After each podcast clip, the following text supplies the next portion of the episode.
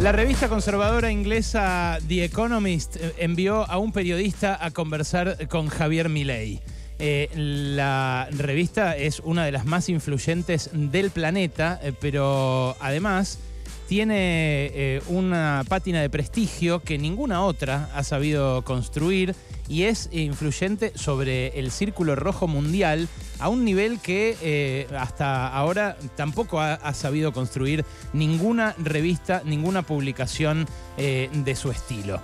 El periodista que mandó The Economist estuvo durante tres horas con Javier Milei y lo que concluyó, que publicó la revista con gran despliegue, es que Milei es un peligro para la democracia y que sus políticas están mal pensadas. Repito, la revista The Economist es una revista conservadora de eh, tinte eh, neoliberal. Ha criticado muchísimo al kirchnerismo durante todo eh, su gobierno y muy probablemente criticaría también a un gobierno de izquierda en caso de que estuviera por asumir un presidente de ese signo. Aún con las coincidencias que podría tener eh, con eh, Javier Milei, lo que dice eh, su periodista es así de tajante, que el hartazgo de los argentinos puede llegar a terminar en que él sea electo presidente, pero que sus políticas están mal pensadas, que tendría, en caso de ganar, severas dificultades para gobernar y que eh, los argentinos, además, dice el periodista que vino a entrevistarlo, eh, que los argentinos temen que si se siente frustrado podría volverse autoritario. Bueno, el eh, periodista que viene lo entrevista desde la lejanía que le da ser un extranjero. No viene escuchando las cosas que dice Milei eh, en estos últimos años, que mm, eh, algunos de nosotros elegimos durante un tiempo ignorar, decir, bueno, no, no le demos aire porque es muy violento, porque es eh, mm, disolvente para nuestra sociedad, porque es cruel con los que tienen menos, porque es agresivo con los más débiles. Bueno, quedó probado esta semana con el, el tema de sus, sus insultos eh, a sus colegas o a sus eh, eh, asesores, a quienes les dijo mogólicos, ¿no? Lo cual generó repudio de la Asociación de Familiares de Síndrome de Down en Argentina. Pero este colega le empieza a preguntar desde esa lejanía eh, cosas bastante básicas. Eh, y lo que él responde le va dando al entrevistador eh, esa idea de que él podría convertirse en un riesgo para la democracia y además de que está severamente desequilibrado. Lo cual surge del diálogo completo que además publica The Economist eh, y que tiene tramos mm, por momentos desopilantes, si no fuera porque está nuestro futuro en juego. En un momento le preguntan, eh, ¿qué significa ser un anarcocapitalista? Él le dice, eh, bueno, vos sos un liberal. De hecho, la definición que trabajamos es la de Alberto Venegas Lynch Jr., que es eh, que el liberalismo es el respeto irrestricto al proyecto de vida de los demás, basado en el principio de no agresión y en defensa del derecho a la vida, la libertad y la propiedad. Y en ese contexto, eh, si vos sos anarcocapitalista, vos eh, consideras al Estado una organización criminal, porque vos no pagás impuestos voluntariamente, sino que lo haces eh, a punta de pistola. Entonces la discusión es de naturaleza moral. Yo diría, eh, rechazando la violencia, rechazamos el avance del Estado sobre la propiedad. El Estado se financia con impuestos y los impuestos se imponen. Ahí aclara el periodista, dice, en español la palabra taxes es impuestos, que es, lo mismo que imponer. Entonces nosotros creemos eso, que el Estado es una organización violenta que vive de robar a la gente honesta. Y creemos que eh, la sociedad funcionaría mucho mejor sin un Estado, eh, en un nivel ideal. El periodista le responde, ¿hay algún ejemplo de alguna sociedad en la historia que haya funcionado así? Bueno, estrictamente no hay, es cierto, eh, pero eso no significa que eh, no lo puedas pensar desde el punto de vista normativo. Eh, yo creo que con el tiempo, mientras siga avanzando la tecnología, nos va a ayudar a movernos hacia una sociedad más libre. En realidad, ¿qué es el Estado en esencia? Es la falla de los seres humanos para poder vivir juntos en paz. Ahí es donde aparece el Estado. Las sociedades que son eh, incapaces de coexistir en paz necesitan a, un Estado como árbitro. Entonces, un Estado, eh, una sociedad, perdón, eh, que evolucione y donde la tecnología lo permita, sería una sociedad que capaz podría vivir en el ideal del anarcocapitalismo. El periodista ya algo más perplejo le repregunta, cuando usted dice que la tecnología nos puede ayudar a movernos hacia una sociedad anarcocapitalista. ¿De qué tipo de, tecnología está hablando? Eh, ¿Sería una, tecnología que hoy tenemos? Dice, no. Eh, sería una, tecnología que evolucione y que eh, permita que funciones que hoy todavía lleva adelante el Estado se resuelvan tecnológicamente sin violar el derecho a la propiedad y sin violar la libertad. ¿Me puede dar un ejemplo? Insiste el colega. Bueno, tendría que pensarlo, tendría que elaborarlo. Eh, mm, eh, digamos, ahí empieza con los digamos, digamos que los traducen I mean, I don't have, puntos suspensivos, puntos suspensivos, I mean. Pero, eh, por ejemplo, los asuntos de seguridad probablemente podrían ser resueltos de mejor manera con tecnologías e inteligencia artificial y sin tanta interferencia del Estado. Bueno, ahí ya hay una, algo para pensar, ¿no? Una, sociedad Robocop en la que está pensando Milei. Pero el periodista insiste porque quiere saber y de verdad es la primera vez que le permiten a alguien repreguntar y repreguntar tanto. En general las entrevistas que se deja hacer Milei son en contextos atmósfera controlada, como se dice en el laboratorio. Eh, pero alguien, le dice el periodista, alguien tendría que estar a cargo de esa tecnología, ¿no? Dice, sí, pero siempre es mejor hacerlo en un régimen de competencia que en uno violento. En una sociedad anarcocapitalista eso se resolvería eh, de última, mm, en última instancia por el mercado. Dice. Entonces ahí eh, el eh, periodista le dice, ah, su visión tiene un fuerte componente moral. Ahí le levanta la voz, aclara el, el, eh, colega, dice, es absolutamente moral, es esencialmente moral. El Estado es la manifestación institucional de la violencia. Y ahí el colega insiste, ¿usted está en favor de que se legalice la prostitución, el consumo y la venta de drogas y la inmigración? Bueno, en realidad depende eh, si tenés eh, un eh, estado de bienestar o no. Porque si tenés un estado de bienestar, el problema es quién paga la cuenta, dice mi ley. Yo no tengo problema en lo que vos hagas y que vos hagas lo que quieras. El problema es que me hagas pagar a mí. y eso es lo que genera el estado de bienestar. Eso él ya lo había dicho, ¿no? Que no le importa que alguien se drogue, sí le importa si ese que se droga después tiene que ser atendido en el hospital público y él lo tiene que pagar.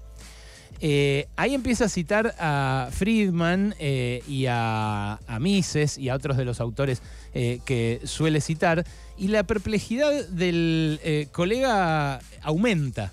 Le dice, entonces, antes de legalizar el consumo y la venta de drogas, por ejemplo, ustedes lo que tendrían que hacer es desmantelar, dicen, el estado de bienestar. Sí, le dice mi ley.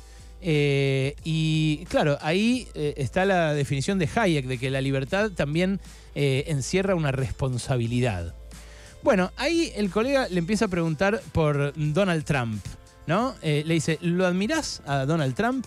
Dice, o sea, digamos, o sea, digamos, o sea, digamos, lo que le puedo decir es que hay un alineamiento eh, con todos, yo tengo un alineamiento con todos los que peleen contra el socialismo a nivel internacional. Y esos que pelean contra el eh, socialismo a nivel internacional son mis aliados, porque mi enemigo es el socialismo. Mi enemigo es el estatismo, el colectivismo, y todos los que lo peleen eh, están conmigo. Eh, entonces eh, le insiste el diario, la revista The Economist. En Estados Unidos, ¿quiénes son los socialistas? Bueno, Bernie Sanders es claramente un socialista, le dice. Eh, ¿Y qué piensa del presidente Biden? Dice, todo el Partido Demócrata son socialistas light. tienen niveles de intervención del Estado en la economía que de ningún modo entran en mi mapa de preferencias. ¿Qué piensa el presidente Víctor Orbán? Le pregunta el, The Economist. ¿Quién decís? ¿El de Hungría? Responde mi ley. No lo estudié. Eh, pero entiendo que también está alineado contra los colectivistas y los socialistas. Víctor Orbán, les aclaro a ustedes, es un eh, presidente que está virando a autócrata en Hungría y que mm, castiga públicamente la homosexualidad, entre otras cosas. Bueno, The Economist le dice, entonces en el mundo actual, ¿quiénes serían sus aliados? Todos los que pelean contra el socialismo, insiste Milei. Bueno, tiene pocos aliados en la región ahora entonces, ¿no? No me importa. El otro día me vinieron con la falacia de en todo el mundo hay bancos centrales. Eso es la falacia ad populum, le dice Milei al que lo entrevista de The Economist con argumentos de, eh, introducción al pensamiento científico del CBC. O sea, posta, en serio, nada, loco, perdón que lo diga, pero bueno. Eh, cuando empecé a defender las ideas de la libertad en los medios, eh, hace unos 10 años, había mirado un focus group y yo, si hubiera mirado el focus group, me habría hecho socialista, como la reta, me le faltó decir. Y sin embargo, me decidí a defender las ideas de la libertad. No me importa lo que diga el grueso de la gente. ¿Y en qué, em, qué, qué lugar ocuparía el Estado en un gobierno suyo, en el mundo actual? Le dice el de The Economist, ya un poco hinchado las pelotas a esa altura. Eh, el Estado es una organización criminal que, vive de eh, coercitivamente sacarle la plata a punta de pistola a la gente. Bueno, insiste. Entonces, eh, su idea es tener una sociedad donde lo que gobierne todo sean los contratos entre individuos, no las leyes. Sí, dice Milei, contratos entre individuos son la base del mercado. El mercado es un proceso de cooperación social donde los individuos voluntariamente intercambian derechos de propiedad, ¿Y entonces qué haría, por ejemplo, en la educación o en la salud? Le pregunta The Economist. Yo no puedo creer que les esté contando esto porque es The Economist, boludo, ¿entendés? Bueno, eh, en educación todavía tenés una masa de recursos eh, que el Estado eh, le destina. Cuando mirás la performance en los estudios PISA, Argentina tiene una performance deplorable. Entonces tenemos un problema que es que el modelo no está funcionando. Si el Estado es un seguro y la gente quiere tener educación, vos lo que tenés que hacer es meter ahí la competencia.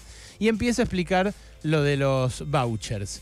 Eh, sí, sería un sistema eh, de voucher eh, que, bueno, lo aplicaríamos como en Suecia. Dice, mete algo de, Inglaterra, las matemáticas, no sé qué. y en la salud, bueno, en la salud tenemos que pensar que lo manejan las provincias. Nosotros solo sugerimos. Pero una de las cosas que haríamos es, mm, bueno, introducir mecanismos de mercado y de competencia la política eh, en Argentina, la política social, siempre estuvo enfocada en darte el pescado. Y nosotros queremos enseñarle a la gente a pescar, dice ella metiéndose en el lugar común. Eh, el de The sigue repreguntando y repreguntando. Eh, y lo mete en esas contradicciones que empiezan a emerger ahora eh, respecto de la salud mental, básicamente, de Milley, del equilibrio que pueda llegar a alcanzar con tipos eh, a su alrededor que piensan tan distinto, y también de su posibilidad de articular con el extranjero, dada esta cantidad de prejuicios que maneja. Después le hacen un ping-pong que es muy gracioso, búsquenlo eh, si lo pueden conseguir, porque es de pago, obviamente, la revista The Economist, pero el ping-pong es realmente muy gracioso. Y se mete en el tema de la dolarización y el cepo. Y ahí eh, es eh, donde el The Economist se mete ya en su terreno y le dice, ¿cuándo llegarías al déficit cero? El primer año.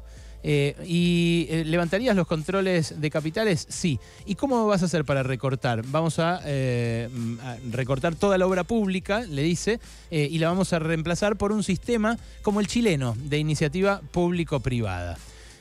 Bueno, eso, va, eso son dos puntos del PBI, te faltan otros 13 para llegar a tu promesa de recortar 15.